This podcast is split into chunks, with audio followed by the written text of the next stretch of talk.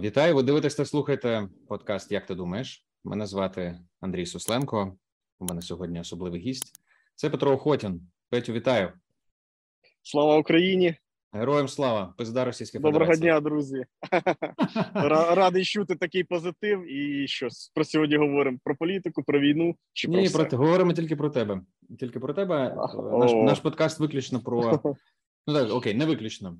Ти мені цікавий, як ти переживаєш війну, як ти переживаєш себе під час війни ем, до війни. Цей подкаст був про природу мислити. Тобто, що створює взагалі твій фрейм, як ти мислиш. А зараз можна дослідити динаміку, як ти, Петро з от з тим, яким ти був до війни, і зараз, який ти є, як ти змінюєшся, що змінюється, як ти мислиш інакше? Напевно, розпочну з з такого запитання: чи для тебе були страшними, хоча б якісь дні цієї війни? Якщо так, то чому? Ну, дивись, насправді мені здається, що ті люди, які кажуть, що їм нічого не страшно, вони трошки обманують.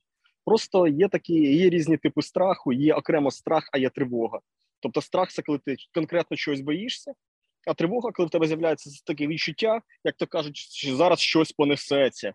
І суто тактична психологія, бойова психологія має ряд методів тілесної терапії, як з цим працювати. Тобто це дві різні речі. Е, Плюс є ще такий страх: е, страх про те, що про тебе подумають, якщо побачиш, що ти боїшся. Насправді мені здається, що дуже багатьох е, людей, зокрема, які мають там певні командирські статуси або командирські посади, або просто власне борються за те, щоб їх на них рівнялися. Великою мірою найкращим контраргументом проти страху є якраз страх того, що про тебе подумають. А потім, коли ти перший, другий раз це подолаєш, воно сприймається інакше. Е, тут ми можемо коренями йти у е, друга нашого Гегеля, німецького філософа, який окремо виводив діалектику раба і пана. Тобто, якщо ти ризикуєш своїм життям, ти вже стаєш трошки вище за раба, який цим життям не ризикує. В той же час, якщо раб ризикує своїм життям заради визволення, він же певною мірою стає е, на рівну з паном. І якраз війни це великою мірою така перевірка на те, е, де ти можеш подолати якісь свої тваринні інстинкти, бажання вижити. І я не побоюсь цього слова, рухатися за не те, що навіть вищими смислами, а за тими речами, які тобі підказує неокортекс, а не рептильний мозок.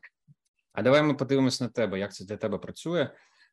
Якщо цю теорію, яка абсолютно практична, примінити конкретно до твого випадку, значить, ти точно відчував дуже конкретний страх, коли це було необхідно, ем, судячи з усього. А чи можна сказати, що один з е, один з днів за ці майже шість місяців був максимально для тебе страшний?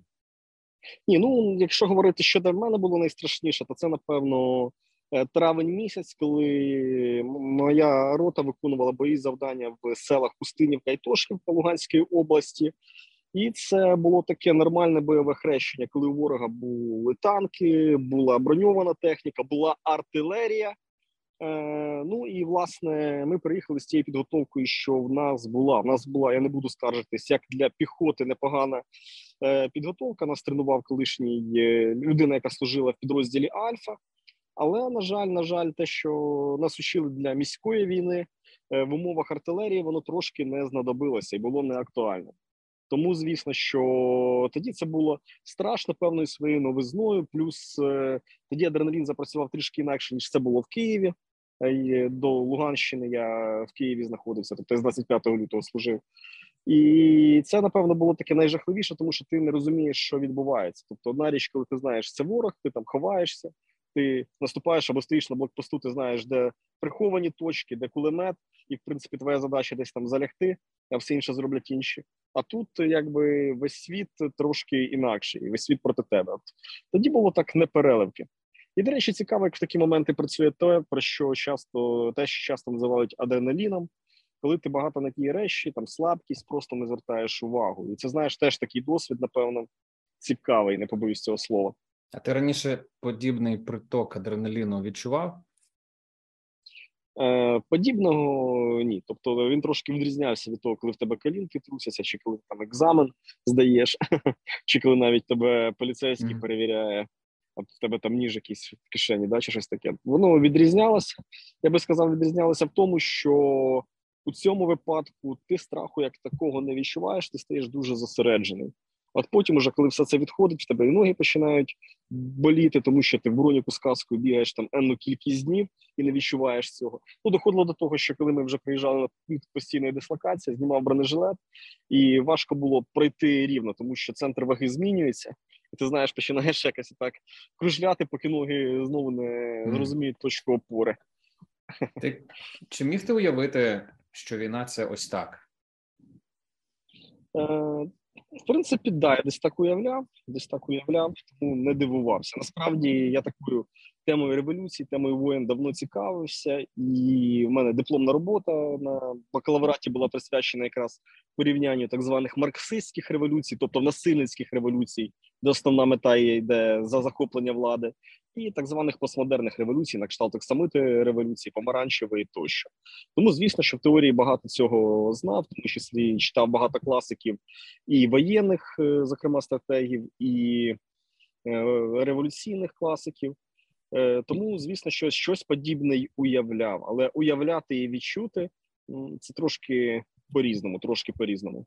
Я тебе знаю як випускника Могилянки, який дійсно дуже глибоко розбирається в предметі історії революції, історії війн. І я тебе я за тобою давно стежу. Ми з тобою давно знайомі, і за твоєю політичною кар'єрою, точніше, політехнологічною кар'єрою. Я би сказав, що ми навіть дружимо, Андрій. Не те, що я запрошую, але я вважаю тебе другом. Да. Це приємно, я розділяю це.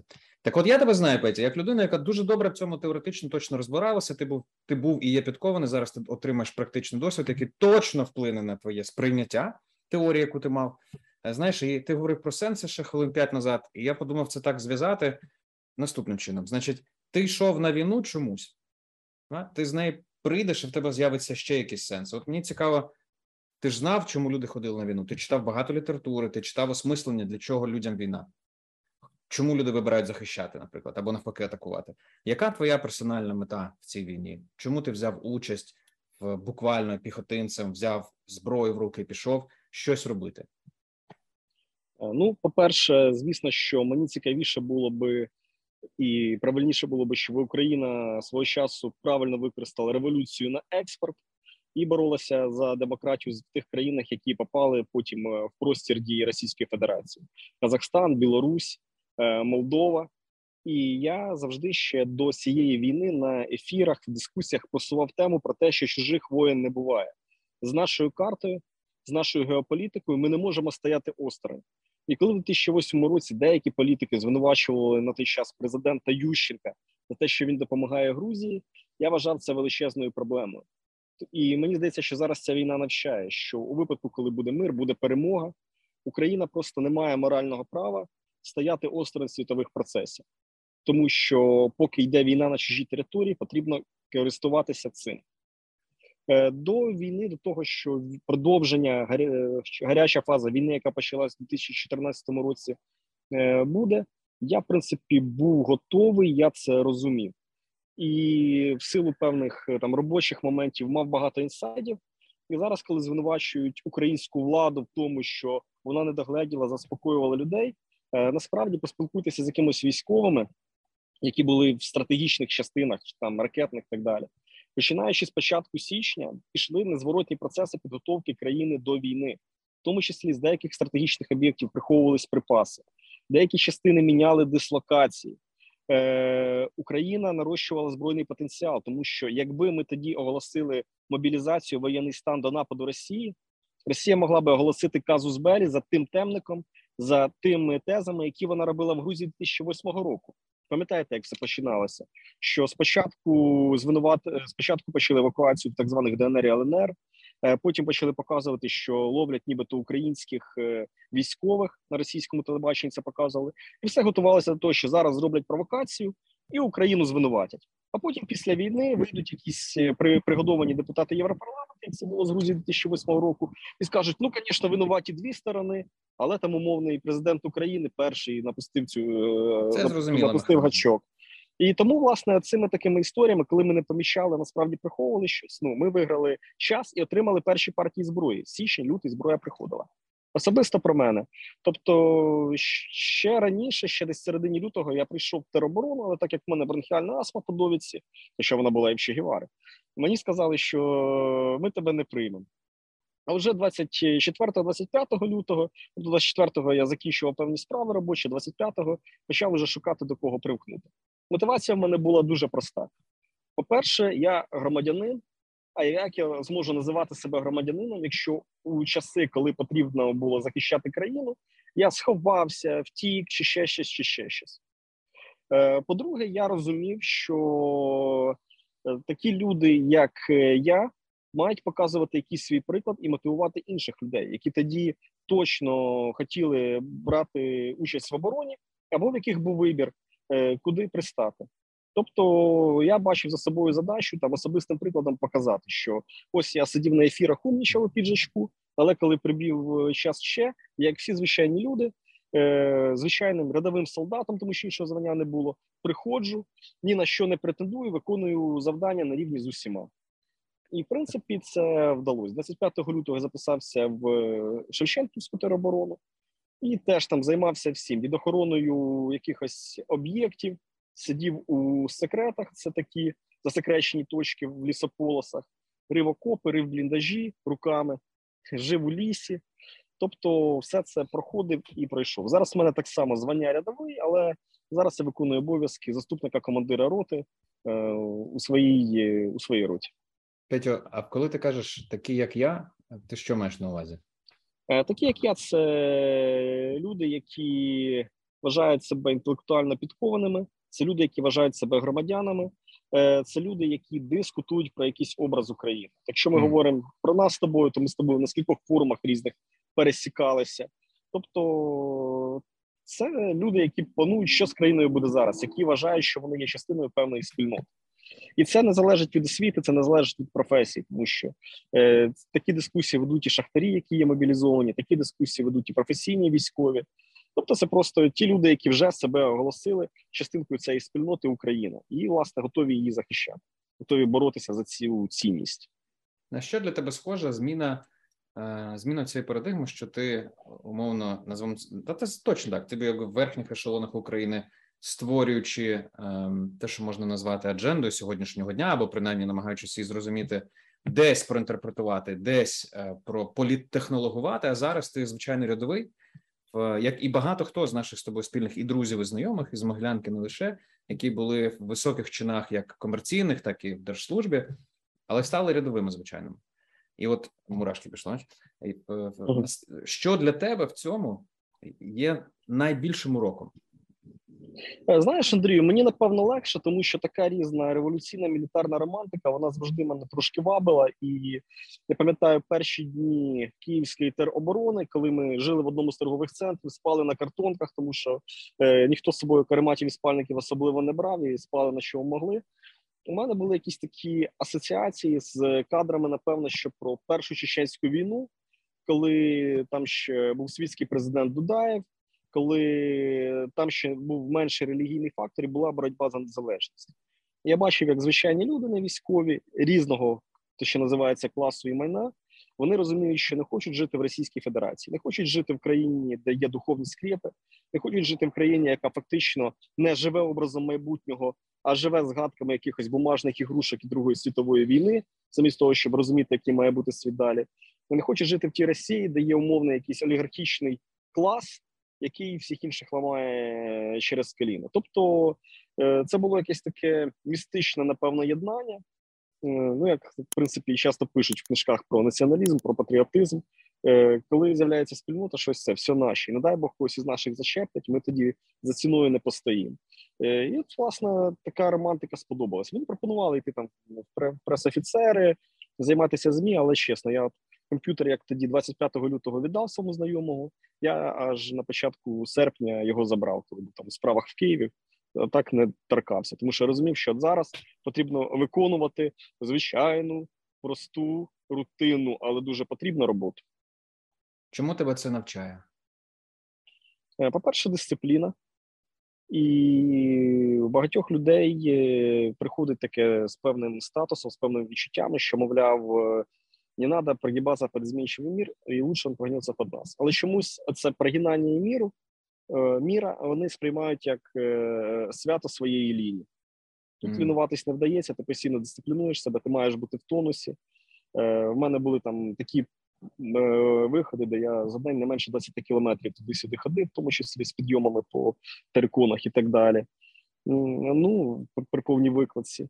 Ну, звісно, що це теж чомусь вчить. Головне в таких історіях тримати кайф від перемоги над собою.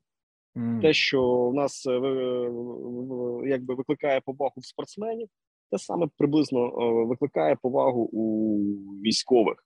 Тобто це постійна така боротьба з собою, боротьба з зовнішніми обставинами: дощ, комарі, е, холод, якщо ми говоримо про зиму. А тут ти вже відстояв зміну, ти зміг, і потрібно себе похвалити, похвалити побратима, і, власне, далі вже робити все можливе, щоб фізіологічно не забудуть. От е, я думаю, що потрібно от саме це осмислення робити. Mm. Знаєш, де я цим надихнувся? А коли я був е, коли я був дитиною, я прочитав книжку Девіда Морела Рембо, як це не смішно звучить, тому що ми всі знаємо фільм Рембо зі Сільверстом Сталоне. А якщо ми візьмемо Девіда Морела книгу, то перша книга Рембо, перша кров. Це фактично про конфлікт держави і громадянина, тому що там Рембо бореться як класичний анархіст. Друга книжка там Рембо починає тим, що працює в що ховається в буддийському монастирі, і робить просту фізичну роботу. І Він там втомлений і говорить: ось я і ловлю дзен. От, власне, цю фразу з Девіда Морела я згадував завжди, коли було дуже важко, дуже холодно. Там уже перед очима мурашки, які збігали від втоми, що треба ловити дзен. Заради чогось цей момент є. Там, в, в, в, в такому міжпросторі, в межичасі, і відкриваються якісь такі е, по той бік екзистенційні, я би сказав, е, речі, екзистенційне розуміння. Знаєш, мені дуже цінно е, знати, як ти ну принаймні чути. Я ж не я не знаю, як ти. Я можу лише якби проемпатувати, як ти переживаєш те, що переживаєш, і як наскільки ти готовий говорити про такі містично слеш екзистенційні переживання. І тут мені хочеться запитати, що з того, що ти втратив, а ти щось втратив, бо ти чимось платиш за цей досвід. А? Що з того, що ти втратив, тобі най, найскладніше від цього відмовитися на цей момент з початку війни. А дивись, найскладніше розуміти, що є ряд близьких мені людей, друзів, е, які змушені були виїхати за кордон. Тобто це представники там креативних індустрій, бізнесу, деякі люди. І я розумію, що це дуже боляче. Дуже важко зрозуміти, що велика кількість людей росіянами просто знищена, закатована.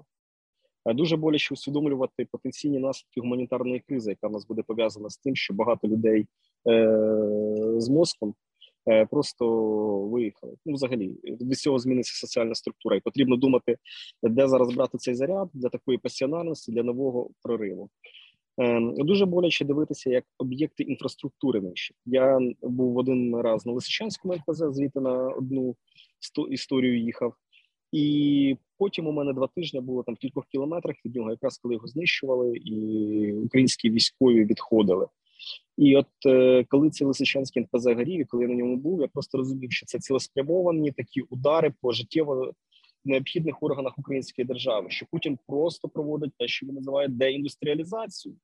Тобто, фактично, та інфраструктура, яка вибудовувалася кров'ю і потом наших предків, вона просто нищиться. І зараз буде велика задача від відбудови для відбудови і захисту цього. Коли я бачив, як е, фосфором е, закидують поля пшениці і соняху, ну це теж е, величезний злочин, це теж величезний біль, тому що ти розумієш, що проти нас воюють з одною метою нас знищити. І коли я там е, заходив в Телеграм почитати якісь сєпарські пабліки, щоб розуміти, що на голові у ворога, або подивитися, що вони пишуть про наш напрям, то деякі там прямо бахвалялися, що типу, да, дійсно, у там є мрія полонених на Сибір кинути. Ми повторюємо історію Першої світової, закидаємо їх артилерію. Да, мені потім, щоб Україна стала женською нацією, і це мотивує, тому що ти розумієш, що тоді ти борешся не тільки за себе, борешся за спільноту. І борешся проти жахливого такого нового неонацизму, консервативного фашизму, який представляє Путін. І тут уже напевно питання не з боку того, що називається виживання чи престиж, а тут мова йде про життєву місію, тобто про якесь призначення. І мені здається, якщо з кожним солдатом говорити про це його призначення, ну я це зараз і часто роблю, то дуже багато речей матеріального соціального порядку стає трошки другорядним. При цьому я завжди стою на позиції, що все, що для солдата можна вибити, всі документи зробити, довідки, щоб потім не було проблем. Це потрібно робити. Там, в тому числі я їм допомагаю цим займатися. А як як саме ти допомагаєш солдатам зрозуміти свою місію зараз? Це ж може допомогти може тільки людина, яка знає свою місію. Тобто, виходить, ти знаєш свою місію. Е, Ну, дивись, я їх не переконую в своїй місії. Тобто, тут, напевно, теж мої цивільні навики роботи з психологами, в тому числі проходження різних курсів. Е, я стараюся з ними спілкуватися інтимно, щиро, в тому числі я розповідаю про свої мотивації. Uh-huh. Зазвичай робиться в побутових справах, коли ми там беремо речі, якісь чи разом працюємо, чи разом приймаємо харчі. Тобто я ніяким чином е, не хотів би виглядати, як знаєш, такий радянський замполіт із кіно, який вибіг, всіх собрав. А зараз у нас ну, тобто, політична ти робиш інформація. Це, ти, ти робиш цього. це е, як це не токсично, а так знаєш, досить бережно. Е, да, да, да. знаєш, в мене є величезна повага до тих людей, які все-таки пішли захищати Україну. І так там в цивільному житті з батьма з них я би не пересікався. Е, поведінка декого там реально мене там дратує, тому що різні люди є. Але все одно все починається з поваги, що вони сюди прийшли. І мало того, я скажу, що зазвичай якісь проблеми з поведінкою дисципліною в людей спостерігається не на бойовому завданні, а коли в них є або перебування на пункті дислокації, е, або коли вони відпочивають. Тобто, іншими словами, це люди, які люблять пригоди, і мені здається, що задача якраз менеджменту е, правильні давати задачі цим людям, і це їхній здоровий дух авантюризму, е, братерства, е, просто давати йому правильний, правильний напрям. Тобто, це така трошки робота більше педагогічна, ніж е, каральна. Ти тепер о, це для мене е, важлива частина, там де це педагогічна робота, а не каральна. І те, що я чув, наприклад, від е, нашого з тобою друга Сергія Федоренка, також випускника Могилянки, який Ем, Мій однокурсник, до речі, by the way, бачиш, як ем, він дуже прямо казав про те, що та важливо методики управлінські адаптовувати до ем, як ти як ти сказав, не від замполіта, а до сучасних способів управління. І те, що ти кажеш, це фактично це підтверджує. Я хочу запитати: це ж не тільки твоїми руками, і там ти це робиш, а напевно, ти це помічаєш і в інших ротах, в тому числі, що такий спосіб ефективного менеджменту він потрошку інтегрується в українську армію. Чи це лише мої здогадки? Ну, дивись, е, багато що говорять про українську армію. Запускаються різні речі про те, що ніхто нікого не готує. Але е, особисто я навіть проходив курси бойової психології, де багато таких mm. корисних речей давалися. Інструктори були, які вже з 14-го року працювали з Нацгвардією. Е, так, деякі речі інтуїтивно відчувалися, дещо робилось на прикладі, дещо там е, я просто набирав якихось друзів, які вже брали участь у воєнних конфліктах або в Україні, або в Грузії. Вони давали мені поради, і це все так імплементовувалося. Е, ну знаєш, що таке важливо, мені здається, для армії. По перше, там дуже остро відчувається справедливість. І по-друге, дуже швидко, дуже повільно здобувається, дуже швидко втрачається якийсь авторитет. І тут е, важливо себе не ставити як вищий за людину, навіть якщо в тебе якась умовна посада, а підійти до неї, як ти говориш, до друга. Ну і в принципі тоді це допомагає, тобто таке от спілкування. І ну, якщо говорити навіть про методичні матеріали, які є, то ті матеріали для морально-психологічного забезпечення, які існують зараз, це вже там не справочник е, агітатора і там якась методичка комісара. Там чітко описується, що є певні ресурси, певні джерела, де людина бере ресурси. Там спілкування з командирами, дружній колектив, спілкування з родиною або близькими людьми дистанційно і з собою. І мені здається, що багато хто забуває про те, що людина в собі теж може черпати ресурси. Якраз ці спілкування про місію, різні тести, е, спогади про дитинство, коли ти з людиною говориш, яку він музику дитинстві слухав тощо. Це передусім актуалізація його самості. І теж знаєш, це така, ну мені здається, робочий метод, щоб люди, в тому числі і на війні, себе згадали і подумали про своє призначення надалі. Як для е, мені, як людині, яка багато років в психотерапії, і це частина моєї роботи, в тому числі тобто я працюю з людьми з організаціями і так чи інакше психологічні мотиви, наративи, фрейми використовувати. Про що ти говориш, е, ем, ну якось мене це я піднесення таке певне відчуваю, що такий спосіб зараз інтегрується в українську армію. При цьому я помічаю, що ти про це говориш як про щось е, якби зовнішнє від тебе, не про ну, тобто ти про зовнішній світ багато зараз таким чином розповідаєш про те, що тебе оточує. Цікаво, що тебе підтримує зараз. Ну, мене напевно підтримує. Знаєш, це відчуття, коли ти повертаєшся в Київ, є мирне життя, і ти розумієш, що великою мірою, ну певною невеличкою мірою, але це теж твій внесок. Знаєш, який цей мем, коли сидить людина, яка скидає на армію, о, це ця херня, на яку я кинув 5 гривень. Коли я приїжджаю і бачу щасливих мирних людей, в мене таке відчуття, о, це саме за це там е, свої там кілька діб е, віддав. І стає радісно. Ти розумієш, що це не супервнесок, це не якесь там, що все, я танки гриз як барбаріс. Просто це кайфово, це класно. Тому що я ніколи не забуду дні, коли підступали до Києва росіяни, і чесно, краще боротися з ними на Донбасі, е, в Сирії. Але чесно, війни потрібно вести на чужій території. От ми маємо зробити з цього висновки надалі. Е, по-друге, що мене мотивує, це напевно, що я схуд. В армії я схуд, я став більш рельєфний. Тобто, знаєш, е, Кайф. І, і в якийсь момент я почав себе відчувати реально кроків 18-20, тобто там другий, третій курс Могилянки, коли я тренувався багато. І це теж кайфове відчуття. Знаєш, тіло працює на тебе, ти такий в тонусі. Ну це радує. Ну, Це викликає повагу, чесно кажучи, це ж таки знаєш елемент також ресурс від себе і любов до себе. Да, да, да, це, да, да. це дуже радісно. Тобто, чути. ти бачиш, я такі не поетичні якісь речі називаю те, що називається емоцію відчуваю тут і зараз. Тобто відчув це клас, це важливо, тому працює. що ти здатен говорити поетичні речі дуже добре. Тому я тебе так повертаю до в, в тут і зараз, і ти теж дуже дуже просто це можеш робити. І я хочу, щоб це було прикладом. Розумієш, саме тому я так докапуюсь, можливо. Я повернусь до до інших смислових речей. Ем, ті, з ким ти говориш про те, заради чого вони воюють, що ти чуєш, що тебе вражає? А дивись, проблема в тому, що деякі особливо мобілізовані, е, вони ну, їх мобілізували. В них з'являється питання. Я мав класну роботу. У мене там була класна зарплата. Міг собі дозволити дружину і коханку. З чого маю гинути я, а не професійний воїн? І ти починаєш один задавати питання: як ти думаєш, яка кількість збройних сил України, яка кількість тероборони, яка кількість сил спеціальних операцій? Як ти думаєш, скільки мобілізували росіяни? А цифра така. І тут починаєш далі, далі, а потім е, починаєш вже більше задавати питання там про те, чи подобається тобі в Європу їздити. Чи знаєш ти, що в росіян з цим проблеми зараз? Що в них навіть проблема закордонний паспорт отримати? А чи знаєш ти, що, грубо кажучи, за те, що ти тут робиш, там би тобі була стаття? І людина починає думати, так це ж другий мір. Тобто, в даному випадку мені здається, що дуже важливо на будь-якому етапі давати смисл. І смисл не в якомусь езотеричному значенні, а смисл в простій трактовці. Смисли це е, твоє пояснення речей, що відбувається. Чому на нас напала Росія? Чому нам потрібно воювати? Е, чому ми чекаємо на західну допомогу? Чому ця західна допомога таки приходить? На це треба давати людям варіанти відповіді, з ними проговорювати, щоб вони самі приходили до висновків їхніх тому що конкретної істини немає навіть в таких тонких речах. Хоч професійні військові цього не люблять. Вони кажуть, як це так? У нас же ж тут є е, рознарядка, сводка по генштабу, збили mm. там 12 самольотів, 15 танків. Пояснюю, друзі, ну треба працювати трішки інакше. Це напевно вже таке моє локальне ноу-хау. Я коли готувався до розмови з тобою, міркував е, ось про що. Я тебе згадую як людину в значить в костюмі тройка з з не з кроватками, а з красивими паше в і, значить, класні піджаки інфошивні.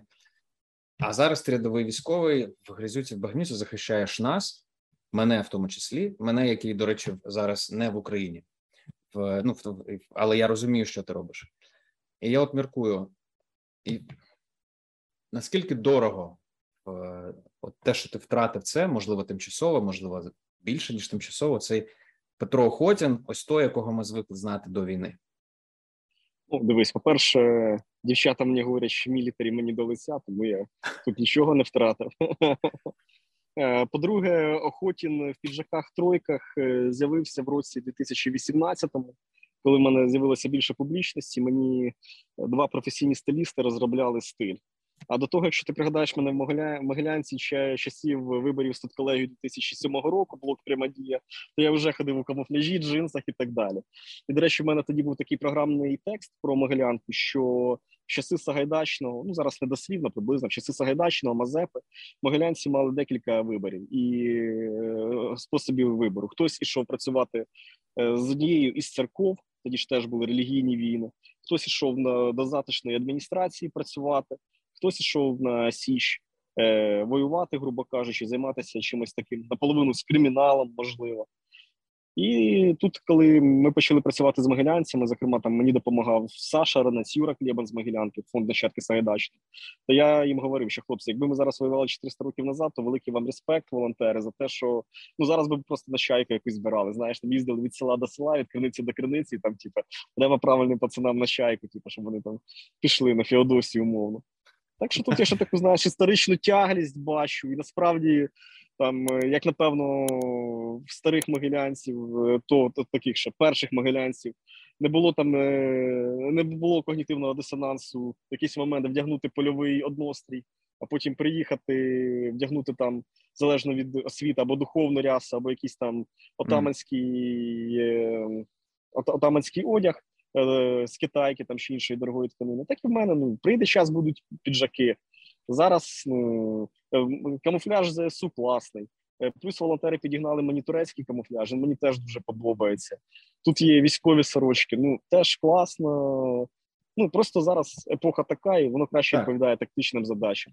Я від Взагалі практичного до, до смислового е, тоді перенесуться. Mm. Це ж це ж більше не про те, наскільки тобі е, сам костюм е, тріка, е, знаєш, там є тканина і так далі. Це більше про смислово, як як тобі. І ти сказав таку річ, яку мені Борис Мартиненко, мій хороший друг, е, він спецпризначенець е, випускник Аспен інституту, мій одногрупники. Доброго дня, брате. Доброго дня. Секунду. Що я перебиваю тебе.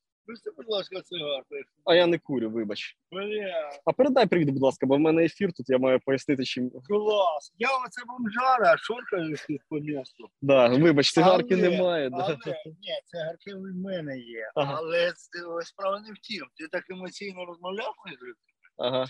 Е, я пере... я... Друже, дивись, в мене тут уже е, ефір, дивись, попрошу я... давай. закінчувати. Просто привіт передавав. уже у третьому поколінні. І я тронька психологію знаю. І я дивлюсь, Друже, ти емоціонуєш. У мене час, час, час, час, час, час. Там. Я підійшов. Да, лише, дякую, все, гарного дня. Лише давай, продовжуємо, продовжуємо. І в тебе класні емоції. І в тебе класні емоції, bro, давай. До зустрічі. Смерть москалям. Смерть москалям. Смерть, все, друже, друже, друже, друже, щас, щас, щас, щас, sorry. Все, давай, ти класно, ти класно психологічно розкатав зараз нашого друга, який просто хоче допомагати. Окей, я повернусь. Ем, да, давай, давай. запитання про суть. Значить, Боря Мартиненко, мій друг, е, він з зі сил спецпризначення. Він розповідав мені наступну річ. Каже, дивись, е, я вірю в те, що українець має вміти. Якщо українець хоче впливати на майбутнє України, він має вміти і бути а ем, військовим, вченим мужем, фактично, та державним діячем, атлетом, батьком, ну або там сім'янином, успішним бізнесменом, підприємцем або співробітником, назвемо це так, обов'язково меценатом. І бажано навчатися філософії, історії, мистецтву. Знаєш, така людина відродження в якомусь сенсі. І він реально прикладає зусилля. Те, що ти говориш про різні ряси, те, що ми можемо, як 400 років назад, тут ти повоював, тут, значить, вдягнув військово, ще якось. Це ж про це, це про таку людину. А, Андрій, ну ти фактично зі своїм колегою окреслив набір навиків, які були Е, важливі для е, вільного громадянина грецького поліса або для республіканського римлянина. Тобто, фактично за це йде наша боротьба. Якщо ми хочемо мати більше прав і свобод, ми за них маємо боротися, і це передбачає і певну фінансову можливість, ресурси, це і певну фізичну можливість, інтелектуальну можливість. Тобто, ми боремося за своє право бути республіканцями, господарями тут на своїх землях, і це ідеальна формула. Вона не обмежується Е, певними там відродженнями чи ще щось. Це значно давніша історія. Мені Павло Гайдай сказав таку штуку в протягом цих шести місяців. Каже: Дивіться, якщо ви хочете реально впливати на розвиток України в майбутньому, ви точно маєте бути в Україні під час війни. Як ти вважаєш, як це? Е, я тут не згодний, тому що різний є функціонал. Е, плюс, якщо ми говоримо про те, що деякі люди родини відправили за кордон, то реально легше воювати, коли ти знаєш, що твої родичі знаходяться в безпеці. Мало того, я говорив з певними своїми друзями з гуру, коли приїжджав до Києва. Вони говорили, що існували певні списки на зачистку, в тому числі публічних осіб, бізнесменів. І, до речі, смерть Вадатурського, якого вбили адресною ракетою цього підтвердження, і зрозуміло, що з точки зору оборони країни краще, щоб ці люди не були доступні для таких троцькійських комуністичних методів, як взяти в заручники чи залякати родину. Плюс давай розуміти, що бюджети зараз наші не безмежні, а великою мірою той е, людський потенціал, який знаходиться зараз е, на заході або в інших країнах, це ще можливість культурної дипломатії. І в мене є друзі, які і подруги, які проводять там зараз різні акції протесту. Ми можемо скептично ставитись до акції, але це постійно проблем нагадування про свій некомфорт і виведення з зони комфорту людей. По-друге, це мистецькі акції, але мистецтво люди краще розуміють. Мистецтво це дає теж емоцію. Тут я би окремо потім хотів поговорити про те, які емоції ми маємо давати, щоб не стати такими бідолашками, але okay. тим не менше. Плюс є люди, які дійсно заробляють кошти і передають їм на армію. І теж потрібно розуміти, що зараз класична податкова система, коли кажуть, збільшить податки, вона не працює, тому що люди, що називається, мутяться, і з цього як мутяться, щоб вижити, щось віддають на ЗСУ, щось віддають волонтерам. Ну, гріх зараз державі починати закручувати гайки своїм. Знаєш, на фронті, коли ми заходимо в якісь села, де немає людей, я людям проводжу таку е, ну не проповідь, вибач, а інформацію доношу. Що не вздумайте забирати чуже майно не на потреби армії, тому що це не трофей. Трофей це якби ми були зараз десь під Москвою. Тому кого я поміщу з такими такими речами людськими, вам просто буде погано. Я буду прирівнювати це до мародерства. Mm. А мародерство як карається? Е, мародерство карається, ну скажімо так, морально-психологічними діями.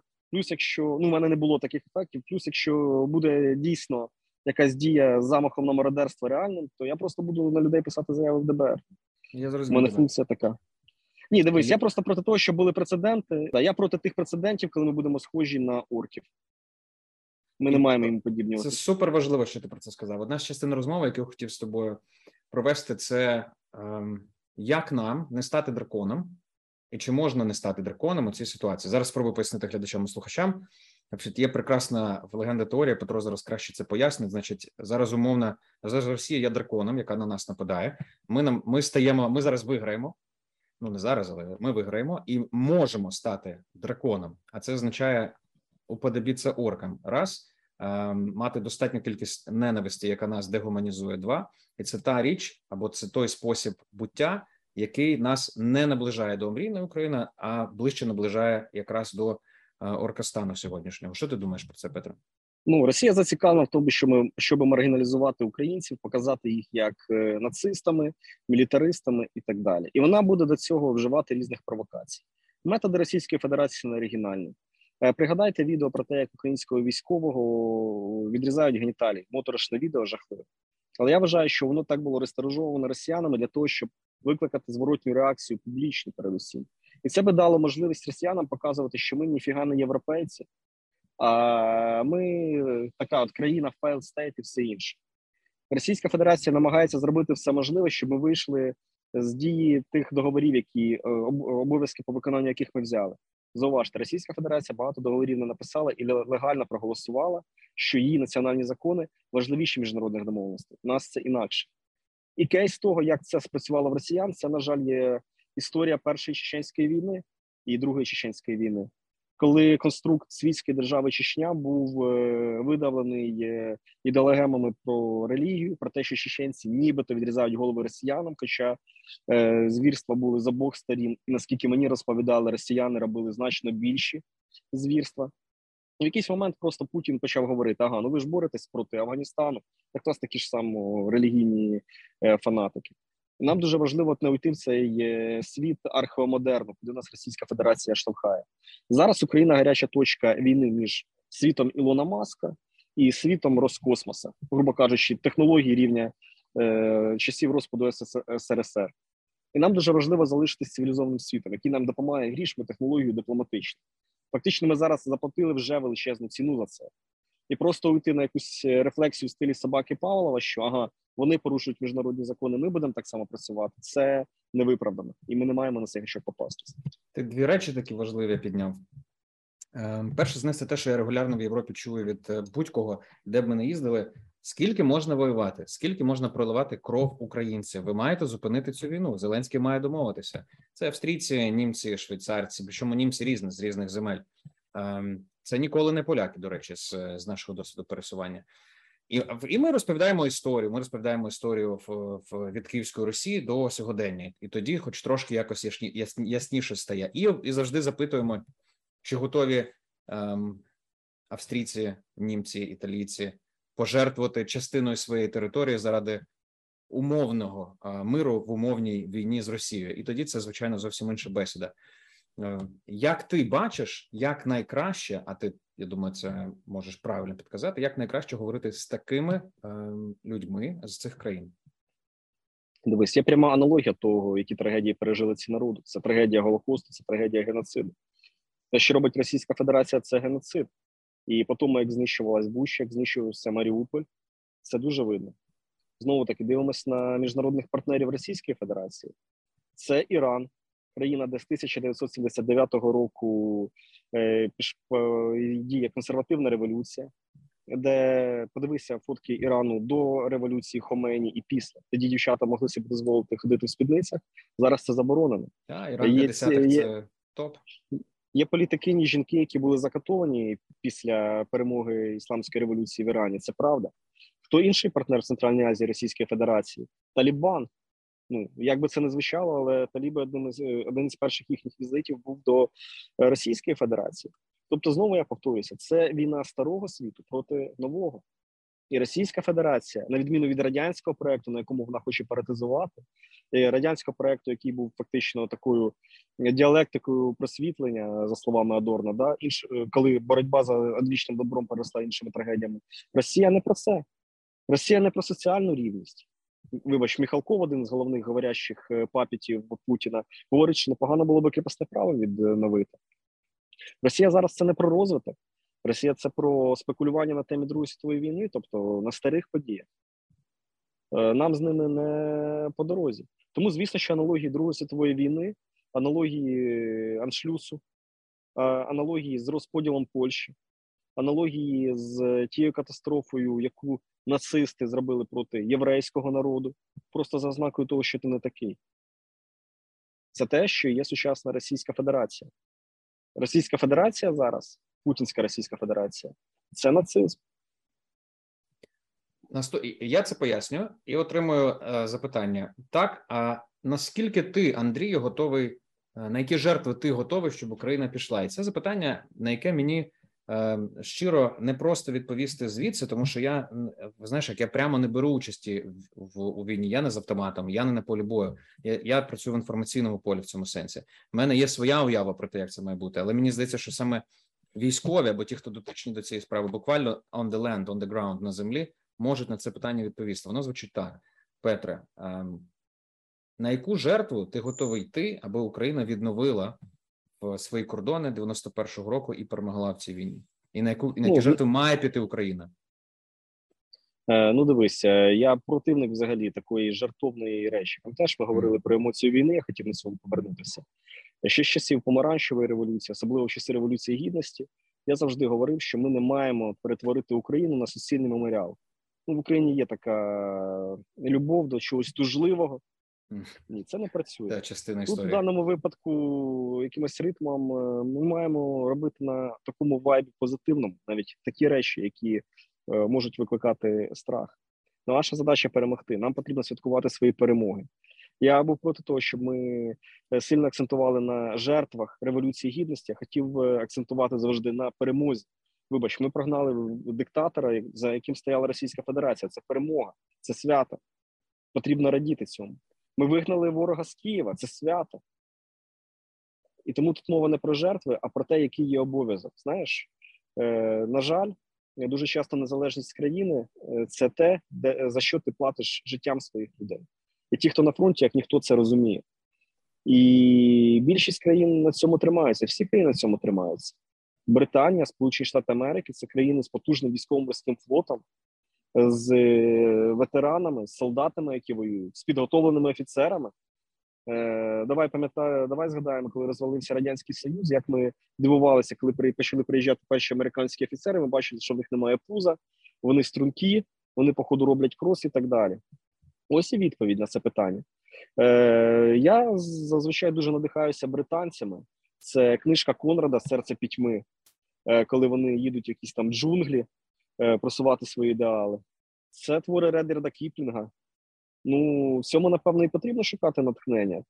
Так, ну з тобою тебе може спіткати смерть, але ну швидше за все, після цього тобі вже буде байдуже.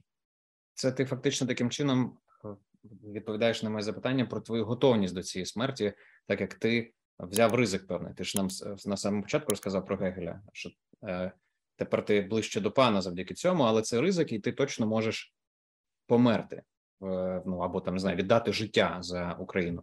І ти фактично зараз виголосив готовність до цього. Ну мені здається, що готовність я виразив до цього тоді, коли написав е, заяву і вступив е, в тероборону збройних сил України, тому що ну це на жаль так відбувається.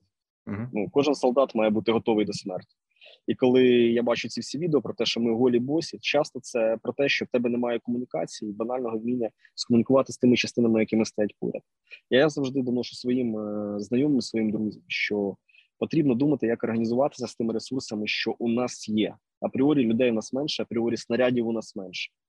Ми можемо перемогти тільки організаційно і ідеологічно. І організаційно це означає, що мовно кажучи, якщо біля тебе стоїть частина, в якої є безпілотники, а в тебе немає. Якщо далі стоїть артилерія, а в тебе є при цьому Starlink із е, якимось е, месенджером, твоя задача поки день сісти на машину, об'їхати цих всіх командирів, познайомитись, взяти номер телефону, а не ждати, коли ворожий в радіо електронна боротьба все покладе. У випадку якихось підрозділих речей дзвонити одним, щоб забили розвідку безпілотника, а іншим уже потім дзвонити, просити, щоб вони підтримували тебе, якщо щось знайдено, а не просто закриватися і сидіти і казати, нам дали тільки автомат, ми нічого не можемо зробити. Mm. Ми можемо перемогти організаційно, кмітливістю, гнучкістю. А як ти вважаєш, за рахунок чого ми вже перемагаємо? Якщо можна говорити, що ми вже перемагаємо, саме за, за, за рахунок організаційності? Е, зараз ми перемагаємо через ідеологію мотивацію. Ну і звісно, що одвічний український союзник це російська корупція. Е, хай е, дасть Бог хитрості російським генералам, які крадуть в Росії гроші, і хай ці гроші їх дружини витрачають на молодих коханців і на ліки. Mm. Петро, ти казав про емоції, які ми, ми, українці, Україна, українська війна може і має викликати у неукраїнців у світі. Ем, і розкажи про них, які вони мають бути і як їх досягти.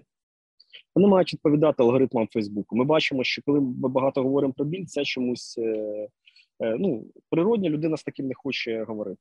Мало того, я маю свій досвід, коли під час війни в Сирії був у Туреччині, і знаєш, біженки підбігали, там просили якісь гроші і так далі. Ну ну ти ж не знаєш бекграунду цих людей. Може, вони були успішними підприємцями, але десь підсвідомо ти розумієш, що це горе, нещастя, смерть, і стараєшся від них дистанціюватися.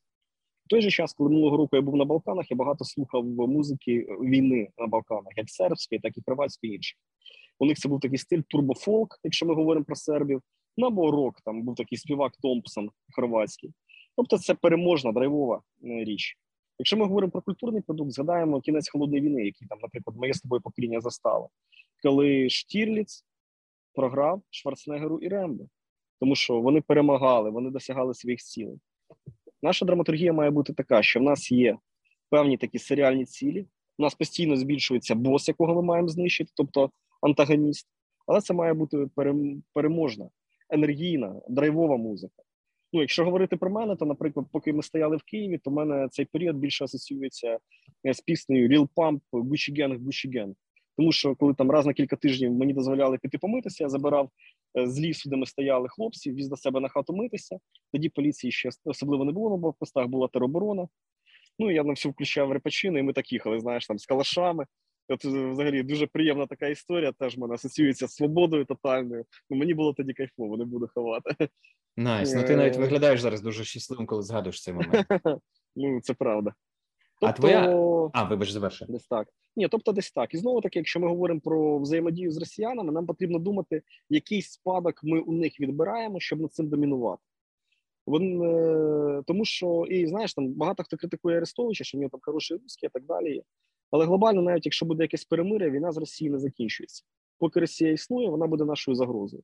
Тому нам потрібно втручатися на їх простір, забирати їхні якісь знаки, ідоли. І те, що ми знаємо російську мову, потрібно використовувати для того, щоб морально розкладати і розщеплювати е, путінське середовище. Я не говорю зараз Росія, я говорю це путінське гниле середовище. А як ти вважаєш, чи можна і як можна впливати на більше 40 народностей в Російській Федерації? Від бурятів, башкірів, в, в, в, в тому числі українців, казахів і так далі, і ще багато тих, яких ми навіть назв можемо не знати регулярно. Як до них звертатися для того, щоб робити таку знаєш провокаційну роботу на дезінтеграцію всередини? Чи це має сенс?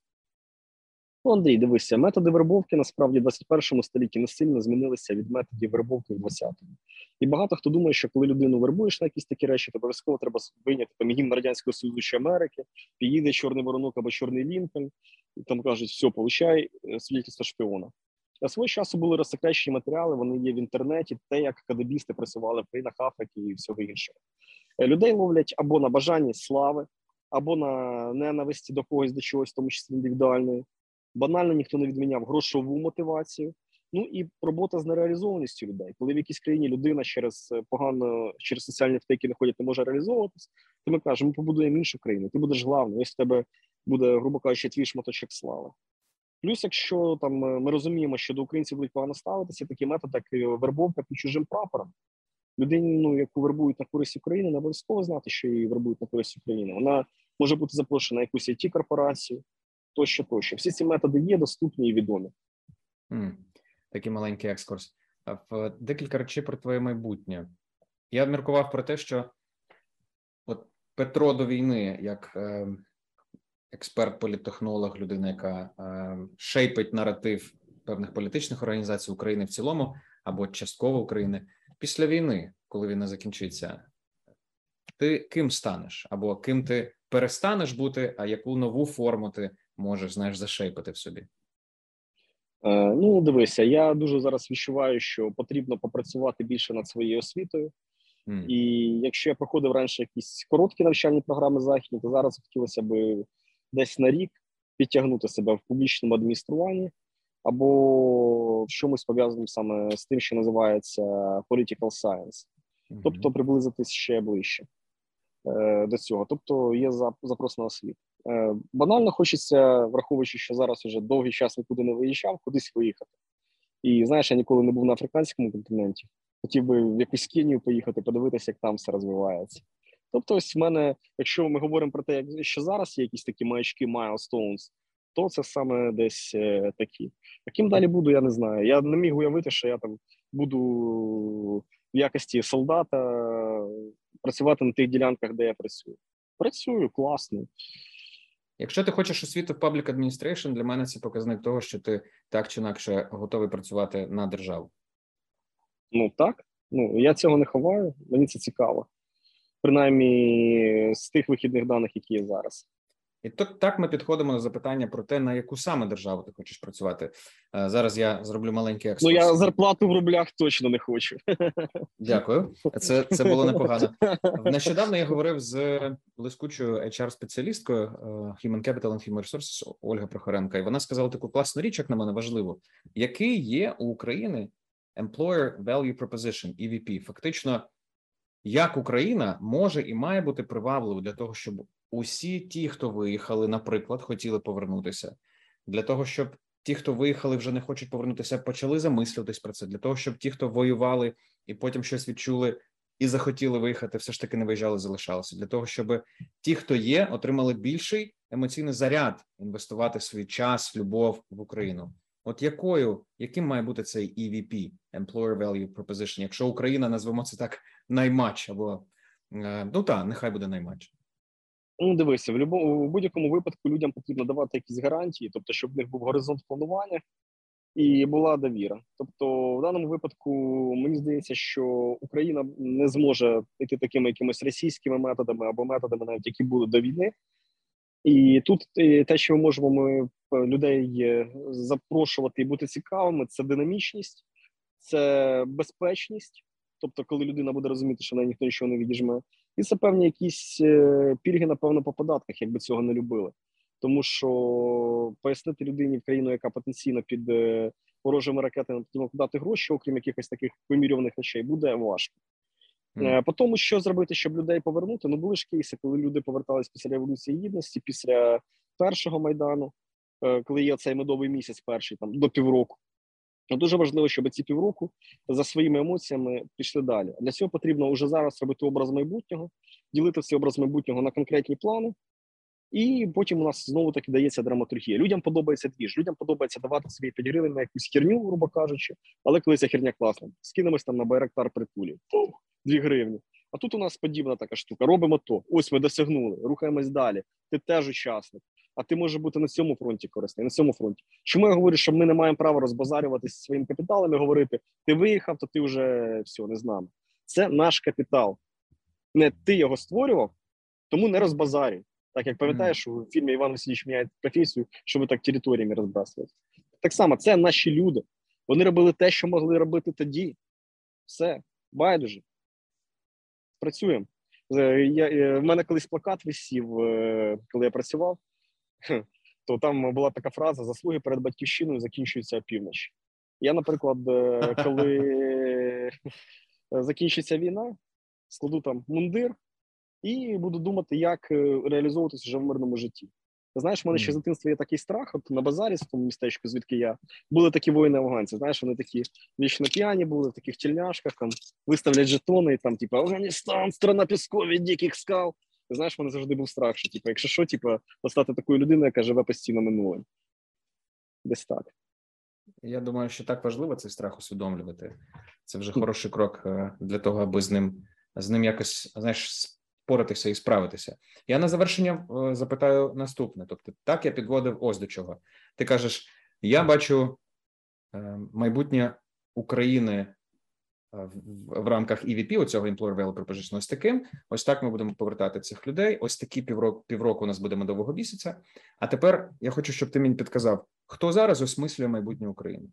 Я бачу різні групи, які цим займаються, не зовсім ем, разом але буває, що і разом або принаймні створюють таку синергію. Ем, І от цікаво, ти як людина, яка точно це бачить. Хто зараз займається осмисленням майбутньої України? Ну, дивись, я е, дуже спілкуюся з рядом моїх колег по цеху. Там мій друг Микола Давидюк е, зараз займається проектами архітектурного конкурсу на Бородян, тобто вже зараз працює над відновленням конкретним предметним. Є група Олеся Данія. Вони проводили форум лідерів думки. І знаєш, в принципі, багато хто каже, що сидять на гражданці, немає що робити. Ні, я вважаю, що це корисно думати, якісь смисли прокручувати і так далі. Юрій Романенко багато пише на різні теми, багато дає візії. Андрій Двигач, е, Арестович, якби до нього не ставились. Людей багато. І насправді, знаєш, в українців ще є така хвороба. От взяти всіх об'єднати. Таке враження, що всі об'єднаються, і все стане хорошо. Та ні, ну нормально, що були різні проекти. До речі, навіть в Путінській Росії на хвилину Свого часу ж багато різних проєктів між собою боролися. Цей проект Дугіна, це так званий проект Росії, це Макс Калашников з всякими там період в СССР 2, це концепція общественної безпечності. Було багато таких гуртків, методології Щедровіцької, Петр Щедровіцький команда. Якийсь момент просто там береться якась модель на рівні вибірні в них відпрацьовувалась. Пішло, працює далі. Просто що в Росії це вийшов такий монстр, але походу ну цей монстр у них е, придатний до життя Франкенштейна. Це якого там одна голова Ніколай II, друга Сталін. І, в принципі, вони між собою не пересварюються. А яку Україну мрієш ти? Е, по-перше, мультикультурна. Я сьогодні вже говорив, що е, Київ, е, коли в нього приїжджаєш, особливо рейтерська, панківська, десь цей район, дуже схожа на Берлін або Нью-Йорк, знаєш, там азіати з татухами, молоді, бізнесмени і так далі. Тобто, я дуже не хочу, щоб Україна цю війну програла поверненню минулому. Е, я розумію, що націоналізм в класичному такому значенні ХХ століття він великою мірою динамічний нам допоміг. Але нам потрібне переосмислення модернізаційного націоналізму, десь в тому ключі, як Ататюрк Кемаль е, свого часу переосмислив націоналізм Туреччини, коли він заборонив феску, перейшов на латиницю, і почав будувати світську державу раніше повністю релігійній колишній імперії. От нам потрібне таке. Тобто, однозначно, вона має бути мультикультурна. Обов'язково там не має бути духовних скреп в стилі о, там гей пара чи не гей пара. Ну ми бачимо, що люди з ЛГБТ спільноти так само воюють, вони захищають цю державу. Це нормально. Тобто, мені здається, цю дискусію треба винести. Ну, персональне ліжко це персональне, а шлюб це більше про майнові права. Це питання технології інновацій і освіти це питання соціальної справедливості. Е, такий американський підхід, е, жорсткий лібералізм, мені не подобається. Мені більше подобається те, що е, в європейських країнах такий ринко, ринковий соціалізм да, будується, соціал-демократія певною мірою. Знову таки дивимося при цьому на структуру нашого населення. Розуміємо, що інакше нас просто буде багато людських трагедій, тому що ми спадкоємці того, що будував радянський союз, і так чи інакше нам потрібно за це відповідати. Я говорю зараз про пенсійну систему, про так, так, стару я... соціальну систему і так далі. А ще про е... про зміну соціального пирога нашого е, війна точно впливає на це. Відповідно, точно я думаю, впливає. що що да. тому тому е, як називає, цей е, соціалістичний контекст він буде точно більш видимим. А дивись, питання ж в тому, хто буде робити повістку дня. Якщо знаєш, підходить до цього скучно, от у нас є стільки пенсіонерів, то ми зробимо слогани про пенсії. А стільки я знаєш, ну дуже хочу, щоб е, після війни дискусії були такі полум'яні, щоб з'явилися люди, які люблять е, владу, так як е, люди люблять секс, і які люблять народ щиро і борються за нього. Тобто потрібно, щоб була ця пристрасть, яка зараз допомагає гнати росіян геть і не давати їм пройти далі. Ця пристрасть має перейти на політику, і тут задача буде не просто по канонах електорального пірога і підручника з маркетинга зробити слогани і так далі, а зробити передусім майбутнє і йти до нього. Знаєш, от як айфон. Е, Ідеологія нової країни має бути як айфон з такою іконкою, яку хочеться облизати, з класним софтом, сучасна і за яку стоять в черегу, коли вона виходить на ринок. Ще й дорога. Петю, дуже тобі дякую. Звісно, обов'язково. В першу чергу, дякую за твою службу. Мені здається, це надважливо. Надважливо те, що ти робиш, і те, що робить кожен твій побратим. Я щиро дякую.